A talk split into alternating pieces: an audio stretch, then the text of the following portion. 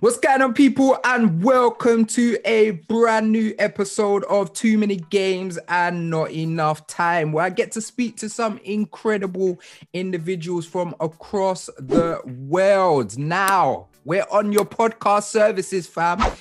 Spotify, iTunes, all of them thing there. So if you're listening over there, make sure you come over to the YouTube channel and give us a thumbs up. Now, like I said, the intro, we're international. We have people from around the globe. But in today's episode, we've got someone who is really incredible. So I'm talking a esports host and producer. Back in the days. You might have seen her doing the Diddy Bop at Revolt.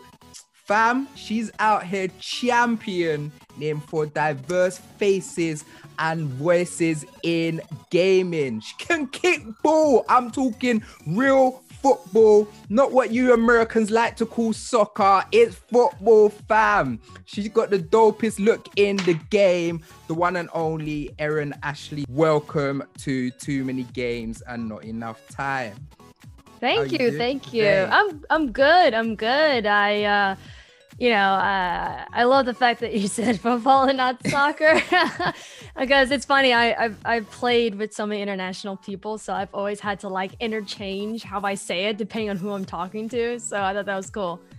Well, it's really, I'm really, really honored to have you on the show. I've been watching your journey for probably about a year and a half. I've been following you on Twitter and just just love everything that you're doing. And I love how much of a champion you are for making a, a diverse voice for us. So yeah, man, let's talk about some games. So firstly, like COVID, the world has been in the maddest crisis for the past feels like forever, but yeah, it's coming on to a whole year now um what games you've been playing recently to just kind of for your mental health just to kind of have some type of escapism? Well it's interesting because i have the games that i play for different reasons. So i've been playing hades. As kind of like a chill game that i can play on my own. Um something that's like engaging and there's still some con- there's still level of competitiveness to it but it's not to the point where i'm quote unquote sweaty.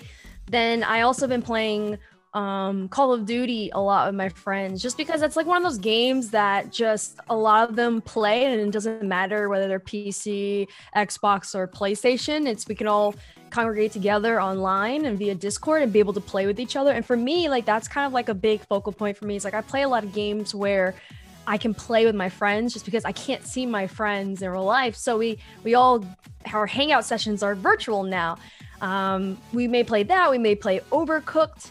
Um, I was I was playing a little bit of Cyberpunk as well. Um, you know, obviously with all the bugs and everything going on. But I, I think for me, it's like I it's crazy to say I play so many games for so many different reasons. And but I think the most important thing for me is to just like have that established sense of community. Um, because there's also a one thing I have to like kind of uh, let people know is that although I work in the gaming industry, there are times where like I don't even have time to play video games. So when I can play video games, I either want it to re- to help me relax or I want it to be enjoyable with a group of people or friends or community. That is the biggest myth. People think when you work in gaming, you spend your time just gaming. And you're like, fam, yes, I get to game, but do you know how much other work I have to do? Like the gaming mm-hmm. part of my life is like the minimal part of my whole career. All right, so let's talk about some of them games. So. Hades is the the roguelike adventure that's just taken off. Mm-hmm. I haven't actually played it yet. Um, oh. I'm planning on getting it on my Switch. Now I know within Hades, it's like a loop of each time you die, you get better and spawn better weapons and, and get a better bit of a story. What is it that you love about this game? Because people are going mad about it. Well, I like the the characters and the interaction you have with the characters. I like the aesthetics. I like the even just like the the mapping of it. I also like how to me personally, Hades is a game that for those who are very very casual that i think this would be a game they'll be interested in playing where there's still challenges to it because like you said every time you die you upgrade and you get better but it's there's benefits to you not dying, but there's also a little bit of rewards for when you do die. Because I mean, I'm the kind of person where I, I hate dying all the time in games. like you'll never catch me playing a Dark Souls series because I just I can't stand it. Like I, I just hate the fact. It. I'm not about it either. It's like you. It's like oh, you have to die a thousand times in order to win. I'm just like bro, I don't have time for that. but I do like the fact with Hades that like even if you do die, there's still an ability to get better and to upgrade your your weaponry or abilities so that you can continue to wreak havoc. Um, and so I, I really enjoyed it in that capacity. And there's also like, you know, there's this story elements, and of course you have the like the Greek mythology that's incorporated into it. I'm like a I'm a big history nerd. I'm just a nerd in general. Like I love so, learning. And I love overcooked. Don't let anyone down talk overcooked. I am about that chef life. Mm-hmm. All right. So we um both work in esports and you do some incredible things within esports. But something that I really want to talk about is explosion of the successful Spanish streamers and mm-hmm. esports. Like um, so I spoke about it recently on Jinx TV, the Grefg um, hitting like 2.4 million concurrent viewers, which is mad, like mm-hmm. crazy numbers. Because if you think like it took Ninja and Drake, Drake's the biggest rapper in the world, Ninja, and they got like 660,000 concurrent views, and that was like the biggest thing for years. And mm-hmm. for me, it's amazing because like the English language is one of one of the most spoken languages in the world. Like 20% of the world speak English, um, compared to Spain, where it's like only 7.8% of the world actually speak Spanish. Why has there been such a huge explosion in terms of Spanish and Latinx um, streamers and mm-hmm. gamers kind of coming to the forefront of lately? So what I think is is like we, you know, I think it's just the perception of that. I think that it's perceived that they're just blowing up or just having these numbers, but actually if you look at some of the top streamers, they are Spanish speaking streamers and they've been in the top for a while. And then on top of that too, I think it's like you know, uh, double check this, but I think it's around like 40% of top streamers on Twitch are non-speaking or non-English speaking streamers. And so for me, I mean, we've seen how transformative the Spanish speaking and Latin America market is in music. We've seen that already. We've seen it with football, aka soccer. Like so it's it's it's it's very obvious that there's an audience that's there for it and a very engaged audience. I just think that I mean there's various reasons why we haven't really seen it entirely pick up for esports or just gaming in general. I mean, one is the advertising structure. Um, you know, the digital advertising structure is pretty archaic and it's an old system.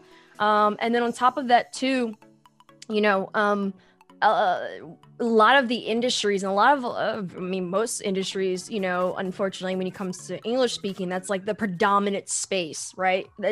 Even the expectations of those who speak another language is that, you know, when they become professional, they have to learn English, right? It's kind of like the standard in a way.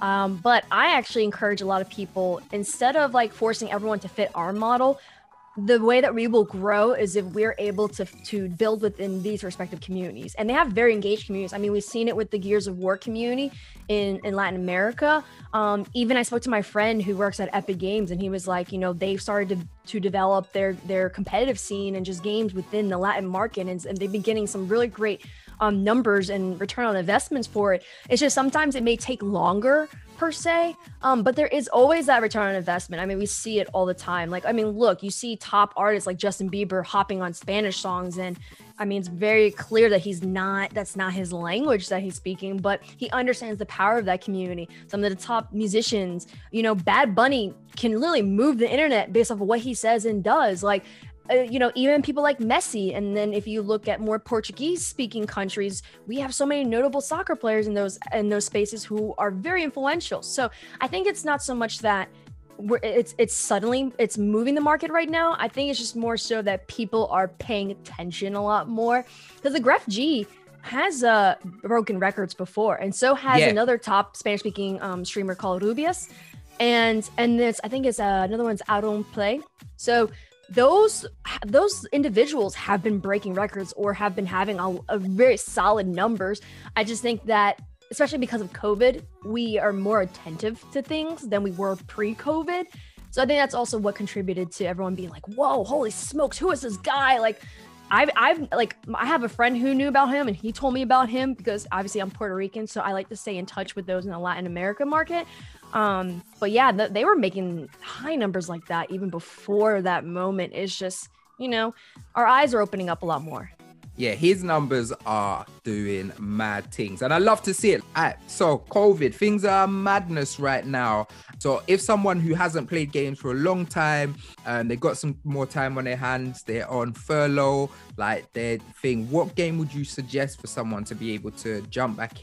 Okay, so I I will break it down even more. I think for mobile, um, the the Mario Kart mobile iteration I think Mario Kart has always been one of those games that everyone can play and anyone can play.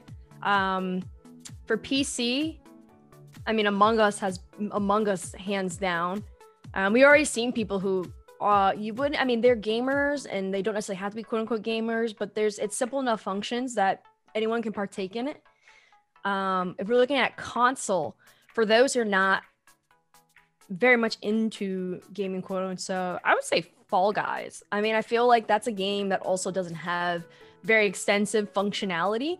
Um, for those, and these are for the these are for people who are like not really gamers who are trying to get into gaming. Um, I think that those are good enough games that have that sense of community, and it's those games that even their quote unquote hardcore friends play that they can partake in and not feel isolated.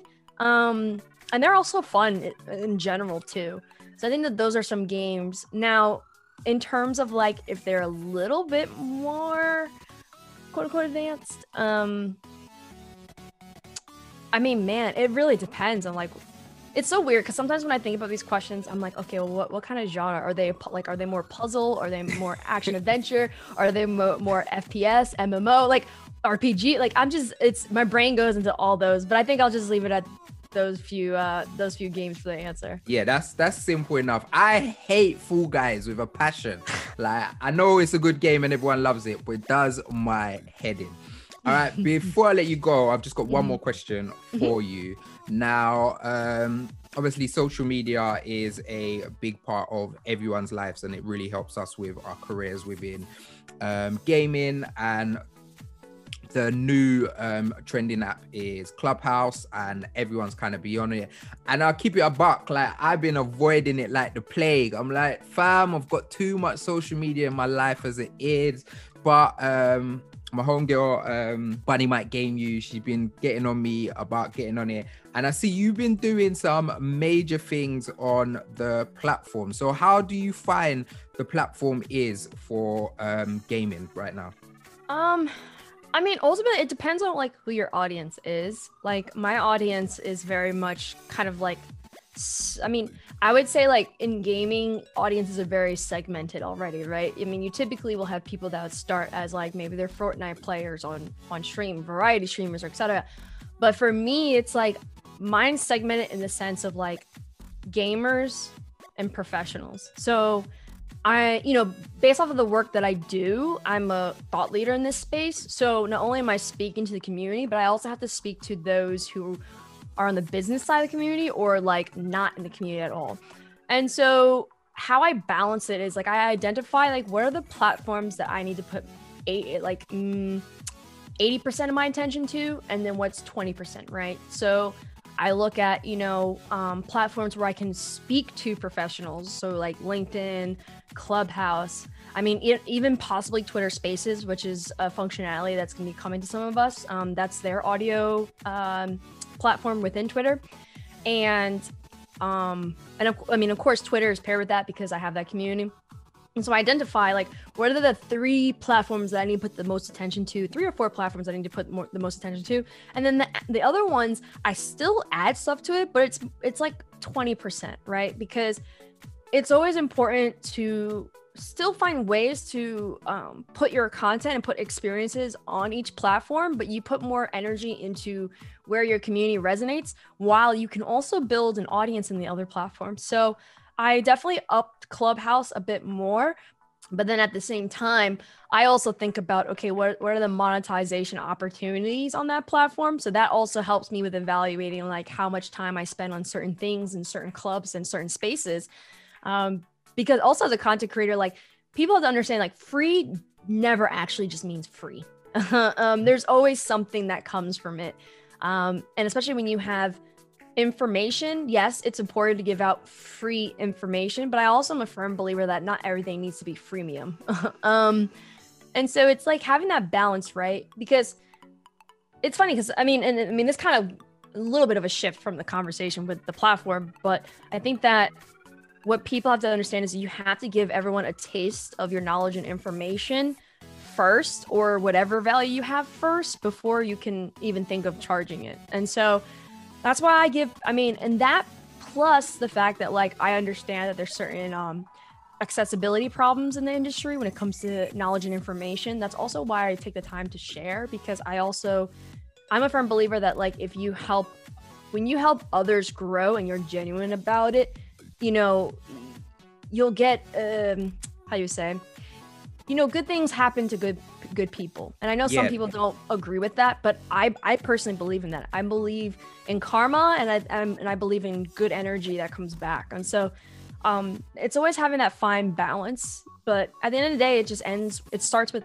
like the boundaries that you personally set where you're whether they're per- personal or professional boundaries and figuring out ways and spaces you can help people and find ways that you can monetize your value and your skill set and also do it all while you're not impacting your well-being your health. And so i'm very big on that. So if you can get on clubhouse i would say you could do that as your 20% you should be on clubhouse. Um, but if you already have other platforms that are like your main sources i wouldn't stress too much but i do i, I agree with bunny. You, you should get on there now and then though i i fully i fully like what you're saying about obviously putting out good energy and and and to be able to receive it. Because i think the thing that i love about the gaming industry especially coming from the music industry is i feel like people are very welcoming and want to help where music is the complete opposite. Erin thank you so much for giving me your time today. Um too many games we're only a short podcast i could speak to you all day um where can people find you if they want to get involved in your journey uh, you can follow me. I have everything as Erin A. Simon on your on my URL, my website, social media, like pretty much everything is that. You can also look me up, Erin Ashley Simon. You can find everything because that's what I go as in the industry. I mean, it's my name, but I literally go as my whole name for uh, work purposes. And yeah, you'll be able to catch up with what projects I'm on and just other additional announcements. Perfect. Thank you so much. And thank you for all checking it out. You see, she was giving you bare advice, fam, bare things for you to listen to and implement into your life. Now, I've been Mr. Midas. She's been Erin. You've been excellent. And we out. Peace.